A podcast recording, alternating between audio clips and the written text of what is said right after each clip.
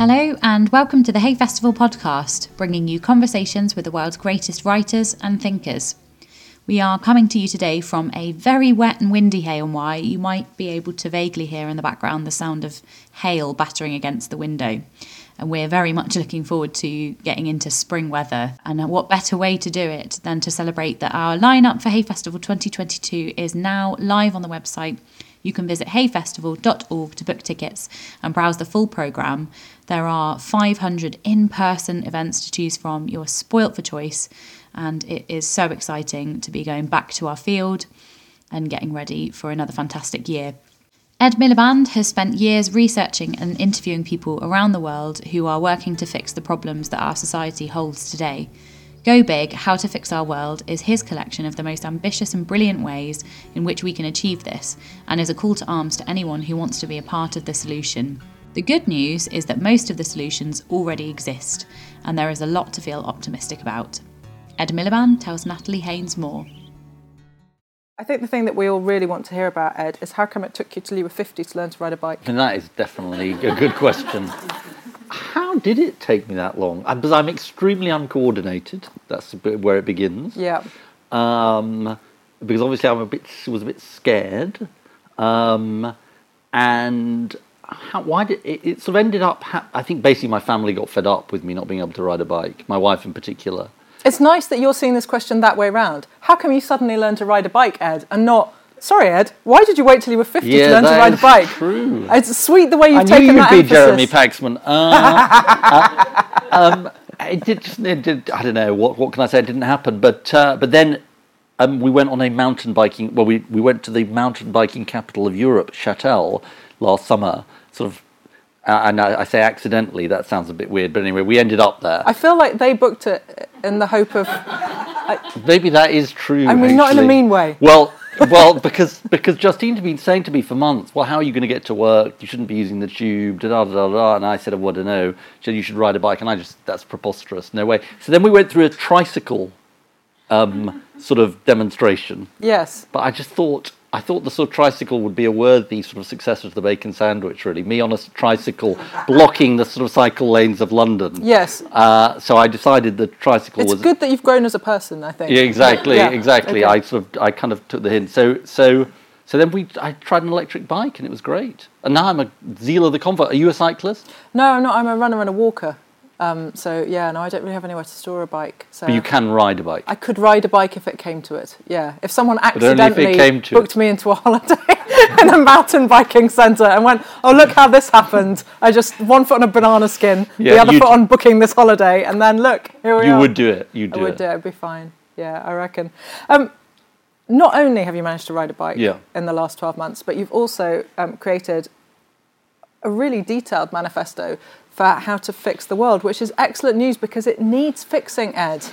Um, shall we have a little look at... There yeah. are four parts of the book, um, yeah. and I thought we might as well do them in order because that just seems polite yeah. to the structure of the book. Um, but the first part is you talk about creating a new social contract. I wonder if you'd talk a little bit about what the first one was and, and what we've lost, and then perhaps yeah. tell us about what your replacement might be. So, so I think...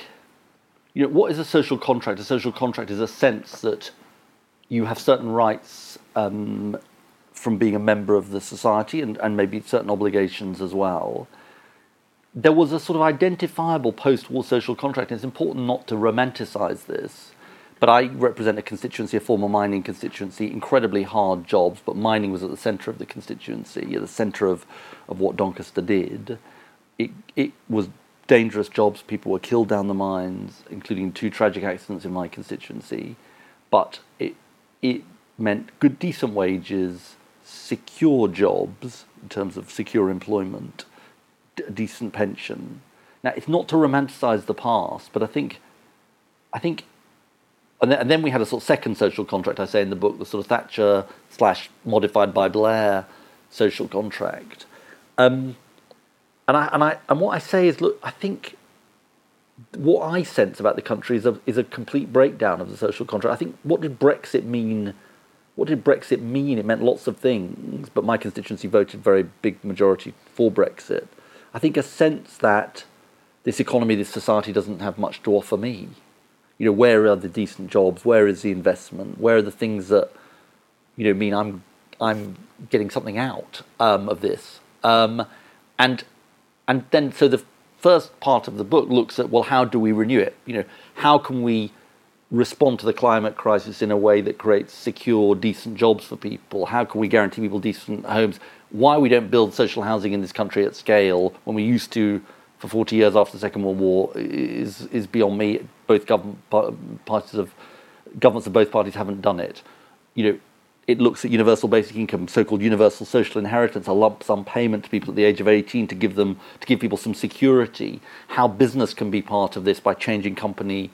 Um, Uh, by changing company law, and then crucially gender equality and how we can, and I'm really interested in this, we were talking on the podcast this week to the Prime Minister of Iceland, and they have, they have, believe it or not, uh, four and a half months guaranteed dad's um, parental leave, so that's that so-called use it or lose it leave, so in other words, it's, it's reserved for dads, either they take it or... Or no one has it. Or no one has it. Yep. It's making it, and they've gone in twenty-five years from basically zero to this, Um, a country led by a woman prime minister, uh, massive women's movement. Um, there was a women's strike in the nineteen seventies, which partly led to the women's movement sort of taking off. Um, so, so that's that, that's what I talk about in the first part of the book. And and you know, there are different ways of renewing the social contract, but it needs renewing. And by the way, you, you know, young people in particular, and again, COVID has hit young people really hard. You know, if there is a group in society that needs a social contract renewing, it's it's young people, whether it's tuition fees or housing or most of all the climate crisis.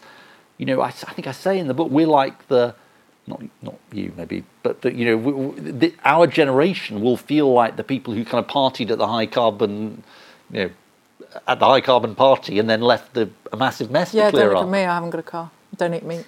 Okay, don't, well, don't you're in the, that's why I said you were in the I'm clear. I'm already saintly. Solar in, panels on the roof. You're in the clear. You're in the clear. But you know, um, uh, so yeah. So so I think um, I think there is a social contract to be renewed and to be and to be written for us for this for this time. And you talk very. Um, it, I mean, there are moments where this book is ha, your your personality kind of Come. pushes its way out, I think.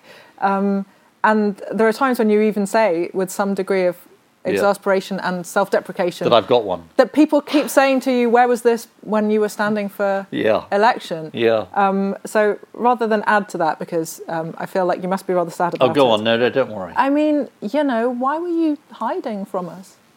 You're fun. I why didn't you show us?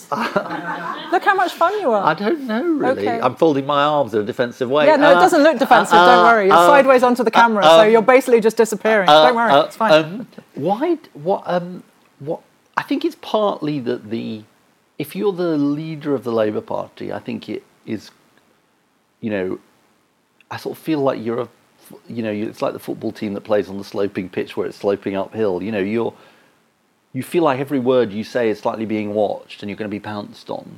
And so maybe that got in my head too much, I think, yeah, probably. Yeah, yeah. Um, like kids at school when they know the teacher hates them, just stop yeah, talking. Yeah, maybe, maybe. And uh, and so therefore it makes you, makes you too cautious. Um, uh, I think that's I think that's a large part of it. Um, and, you know, there's a certain convention for what political leaders should seem like, how they should act, whether they should be... making jokes. Now, that those conventions are slightly chucked out of the window since I left. uh, um, but you know, for for good and for ill. But um, yeah, so I think it's probably I think it's probably that. I mean, that's a another question I wanted to ask you was: did you have to model yourself in the image of particularly Gordon Brown? Because you don't mention him very often in this book, but he is on the receiving end of one of like the most mild-mannered criticism I think anyone's ever made. You know, if you have to be, if you have one terrible feature, yeah. people say in a job interview, "What is it?" "Oh, I just worked too hard." But you he, kind of mentioned that he actually did work too hard, and he expected the people around him he to used work to, too hard. I, so when I was uh, in my twenties, uh, I worked for Gordon as, in the Treasury and, and early thirties, and uh, it was in the days when landlines were still kind of universally a thing, and. Uh, I used to have to unplug my phone on Saturday and Sunday mornings because he would ring so bloody early. I mean, like seven, seven thirty, eight, um, and I just, I just couldn't sort of bear it really. So I used to have to unplug my phone. But I'm interested that, I mean, don't get me wrong, that's what I would do too. Uh, if but, you were Gordon Brown. But I'm not in politics. Yeah, I, yeah. I'm interested that that seemed like the better option rather than saying to him, could you please not ring me at um, yeah, seven in the morning on a Sunday? True, it's a bit rude. Actually. I mean, that was always Why available. Why did I think of that? I don't know. Well, if he's watching. Now's the time. Now's the time. Yeah. Uh, yeah, it's a good point. I'm just well, wondering. Well, he would say it was urgent. Yeah. It's always urgent, though, That's isn't it? That's the thing about politics, though, because it is such a sort of twenty-four seven business. You know, it can always seem urgent. Um, but it, it turns out it probably isn't. Yeah, I think that's I mean? probably. I think we're we're obsessed with a sort of it's a news cycle issue, isn't it? Where we want the next thing and the next thing, so it all seems very urgent. There, was but it, actually, there wasn't even Twitter in those days. I'm sure you're right. Yeah, but I think your book makes a really strong case for the fact that that kind of short-termism is is both bad for us on an individual, please may I go back to sleep now level, and also as a society. I do stay off Twitter myself these days. I pay someone else to be me on Twitter. It's fine. Yeah. Do they, are they successfully used? Yeah, she does it really well. Probably shouldn't be saying shouldn't, it on the public. That's a secret. Oh, yeah. Too too late now. Yeah. By all means, send me your hate mail. I never see it. Um, nor does she. Just deletes it. Um, the second part of the book is about life beyond the market and how um, worshipping at the great god Mammon hasn't really yeah, got yeah, us yeah. into a very successful place. Um, I think you'll have no trouble convincing me that this is the case, but I wondered how you were convincing people who believe in the power of the market a little bit more than I do. That's a good good, good question. I mean, the, the book tries to sort of link together, you know, the cult of G D P, gross domestic product, you know, which, as Robert Kennedy, the American politician, said, what, fifty or more years ago, you know, measures everything but that which is worthwhile. You know, you, you get you get sort of credit for G D P if you cut down some forests and, you know, start selling the wood, for logging, you know, all of those things um, uh, where, where where monetary value is the only thing that matters. And I think there are just, look across our society and the intervention of the market into people's lives and the way that you get, you know, how how life is judged, whether that's, whether that's um, work, and the way work dominates people's lives, and they don't get time for family, uh, they don't get time for friends, they don't get time off. Um, uh, technology and the dominance of certain um, big technology companies, of big tech, uh, in the way that uh, our society runs. Care, if you think about, you know, we, we've, we've talked a lot during the pandemic about carers and social care workers and how undervalued they are. You know, that is because the mar- that is a market. That is a market-determined outcome. And were you frantically rewriting that section as the pandemic was unfolding? Because I, I, I, was, I was thinking that you, you see a lot of things quite a long way ahead, but I thought even you can't possibly have, no, well, have realised that carers were going to I, be a huge part of the news that. cycle for well, a Well, I didn't see that, but I think I had conceived a, a, a chapter on care before because because it sort of predated it in the sense. Again, I sound like sort of a bit of a scandophile, but the the uh, you know the Scandinavians get this right. You know they. They don't see that we make this bizarre distinction between investing in sort of roads and bridges, which is a good thing and has an economic return, and investing in care, which is sort of spending lots of spending it's money. It's throwing good money after yeah. bad. What? And it's this sort of it's you know, actually, all of the economic evidence is the best investment you can make, even economically. Never mind socially, is in a national childcare, universal childcare uh, system. Um, You know, we know from the pandemic, and it's become a cliche, doesn't mean it's not true, that about the fact that, you know, w- uh, workers in the social care sector are the least paid, the most insecure. Anyway, so so so I think that the argument of this section of the book is we, ch- we should decide collectively what matters and what we want to protect. I, walking and cycling is in there too. You know, we should... It's not meant to be anti-car because electric cars are going to re- replace uh, petrol and diesel cars, but we can't drive as many cars as we did um, in the year of petrol and diesel cars. But but it's up to us to decide how we want to configure our towns and cities for walking, cycling, public transport and cars, not just let's let the market decide. And and I think that is... That is a big feature of the last forty years, is the intervention of markets in, in being the sort of judge and jury of the way our society runs, how people succeed, whether people have an income to live on, and all of those things. You've got a welfare safety net, which is just absolutely full of ma- massive, massive problems. So so I think I think mastering the market giving a sense that society, you know, our our what we value is is what is what should govern our society. Not the market is a servant, not a master, basically. But how do you convince people? Yes, exactly. Given that it is so mighty and it has remained so mighty, and given that parties which essentially you know, advocate its might have kept being voted but, into but power, you know, what do we do? It's interesting this. I don't want to be sound complacent about this, and maybe the, the, the sort of honest answer is if I knew exactly how to convince people I'd be Prime Minister. Uh, um, oh, taunt me more. Uh, don't um, worry. I, I would still be on this stage with you. But, but the... Um, uh, but but... When I proposed that we intervene in energy prices, in um, when I was leader, and put a cap on energy prices, you know, C- Cameron famously said, "You're living in a Marxist universe," and now it's government policy. Yes. And okay, I don't think that's the sort of be all and end all, but I think I think it's interesting because I think the the the sort of the political terrain has shifted even since I was leader. You know. I think there is more acceptance now that the market on its own isn't determining. Now, the question is, what does the future then hold? What does the future then look like?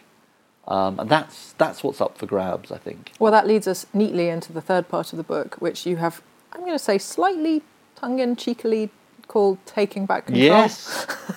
So I, I, this is the bit where I feel like we often come unstuck is going, here are the problems. Yes. We we all agree, yes. that is people who feel the way we do, all agree that we need solutions to these problems. And then the, the solutions which are proposed and the the world in which yeah. people go and, and put their one cross in one box yeah. on election day, there's just no connection between those And that's things. Such a inadequate on its own. And representative democracy is a magical thing. It needs to be defended. But on its own, it's just not enough. And I think, I, I actually believe it's just not enough because people expect more now. People don't sort of any longer think, I mean, they. It's not surprising they don't think the, this, but they don't think all oh, the politicians are so wise, we'll just let them get on with it. Uh, I wonder why we don't think that. Yeah, anymore. I wonder, it's mysterious, isn't it? Um, but, you know, so so I think, and, and so what the what this section of the book argues for is both reinvigorating representative democracy, giving votes to sixteen and seventeen-year-olds, putting much greater power to local government, devolving power. We are still the most set. England is still the... I know we're in Wales, but... And we've had devolution in Wales, um, but but Britain as a whole, and England in particular, is still the most centralised uh, country in, in Europe. So so devolution, votes at sixteen, um, and then going beyond uh, beyond representative democracy. And I think this is important. So, again, this is one of these things where if you lift your eyes, you discover... something interesting has been going on. So in Ireland, they've had these two referenda on um, same-sex, equal marriage and on abortion. P- people probably know that. What people know less is that they were prefigured by um, the citizens' assemblies, which brought together representative samples from across Ireland to debate these issues. And basically, the politicians were too timid. Yes. And thought we can't really do anything about these questions. They're but is that partly because of our media culture? That possibly, if a politician stood up in Ireland, possibly, a country which was largely, it turned out, in favour of possibly. equal marriage, and said, I'm in favour of equal marriage, they would have metaphorical rocks thrown at them for the rest of their careers. So po- it's making possibly. them very timid. Whereas it, when an assembly yeah. paved that way for them... And it sort of, it made them braver. Mm. And And... You know, I sort of think this has got quite a lot of application. You know, take the social care crisis. Why not do a big citizens' assembly uh, across the U K on, on how you tackle the, the social care crisis? Um, and, and, you know, whether people are willing to pay more, how people want to pay uh, for the care that we, we desperately need and for paying uh, carers properly. Um, climate. You know, we have an expert committee, the Climate Change Committee, which I set up as part of the Climate Change Act on climate. But you know, we've got twenty, thirty years, we've got to make this massive transition. We definitely need people to come with us. Why not why not do this for climate? And then and then also, and this is important, I think, is workplace democracy. So we are unusual, I'm afraid, across Europe in having such little voice for workers, not just through trade unions, but through works councils, workers on boards, all of those things. I mean, this is why politics is, is a bit zany, because Theresa May proposed workers on boards. Now, she then backed off it. Yes. Um, but, I mean, it is interesting, you see. She was saying, well, look, I don't think uh, workers have enough say. So, so I think, th- you know, does our democracy, excuse me, have a problem? Yes. Just in the last six general elections, the turnout has been lower than in every previous election since universal suffrage. So, you know, people and people aren't not voting because they think we're all brilliant. You know what yeah. I mean? Uh, they think all oh, the politicians are great. I've never yeah, met... I'm so happy. I don't exactly. mind who gets I've it. I've never met Everyone's one voter marvellous. who says, you know, oh, I, I love you all, so I'm, yeah. I'm pretty I just indifferent. can't choose between yeah, you. Yeah, exactly. I'm just indifferent to who, who which of you is best. Uh, so, so. You know, we've got a problem. We need to reinvigorate it. Um, I actually think things like what Andy Burnham has done in Greater Manchester, but but even that, by the way, I was talking to him recently about this. You know, bus services are uh, certainly in Doncaster, uh, in Manchester too, a nightmare. Actually, uh, uh, seemingly everywhere outside London, um, and he's he's taking some back control of some of the bus services, a London-style regulation. But here's the thing about what is so wrong about the way we run our country. Uh, if Andy wants to oh, wants to run a municipal bus company, he can't, because the by law Westminster has um, forbidden it, and that is that's why local democracy in England is so limited. And so, anyway, I think there's all kinds of ways we can reinvigorate uh, our democracy. You speak very passionately about younger voters, and I think it's a it's a wonderful argument that you make with recourse to the Scottish independence referendum, um, that we've tended to say, well, young people don't turn out to vote, so the answer is uh, wait till yeah. they get older and then yeah. maybe they'll feel like it. And actually, you suggested that if we go younger, if we let people vote yeah. at sixteen rather than at eighteen, in fact, you engage young voters to vote on that issue and then in subsequent elections. Which, exactly, and which Austria does. Um, I think Austria is a, is a trailblazer across Europe in doing it. Um, and, and, you know, there is definitely... And, and, you know, if ever we needed to hear the voice of young people in our politics, it's now because of climate. You know, we're in this decisive decade on the climate crisis. It's young people who are going to be affected most by it. Um... They speak for themselves and for future generations. So, so I, I think, you know, now is definitely the time. Yes, I think so. You talk a lot about local solutions to local problems yeah. and how very difficult that is to to construct in this country. Well, I think most of us don't realise how incredibly detailed the tentacles of Westminster are. I got, um, as an example... Um, I did an event for the British Museum a few weeks ago, and as you would expect, then get um, lots of people being very angry with me that I personally haven't returned the Parthenon Frieze to Athens, which, I, in fairness to them, I haven't. Um, but but the British Museum can't either, because there was an Act of Parliament which prevents them from doing it. And it's like, there's an Act of Parliament doing what now? Yeah. And it's it, it's a museum. How does it not have... But it, it turns out that these mysterious and extremely specific laws against creating bus services or... you know, discussing the contents of a museum's collection nonetheless exist in this country. I, I know, and it, it, there is a sort of really weird... Um, it, well, it's a sort of... It's an odd conspiracy of left and right, actually, that the the right was worried about so-called hotbeds of socialism, and the left thought, well, if we take power centrally and pull the levers, we can then sort of enact transformation. Um... And, you know, central government's got a massive role. I also think, by the way, that devolution in Scotland and Wales have worked. And, and you know, it was passed in Wales very very narrowly when it was in the nineteen nineties, late nineties.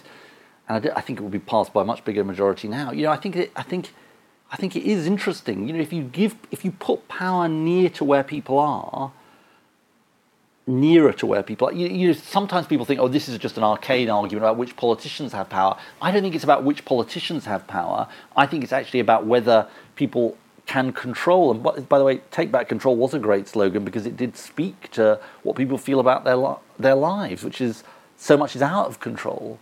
Um, so, so I think it's about whether people have control of what matters to them.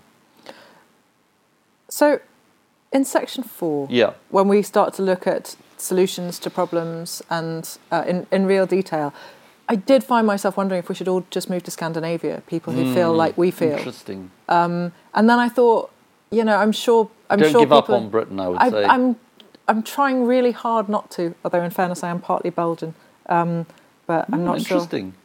Thanks. My dad was... Be- My said da- no one ever until because, today. No, my I did. my you. dad was Belgian. Uh, the best people. My dad is Belgian. Wow. I know.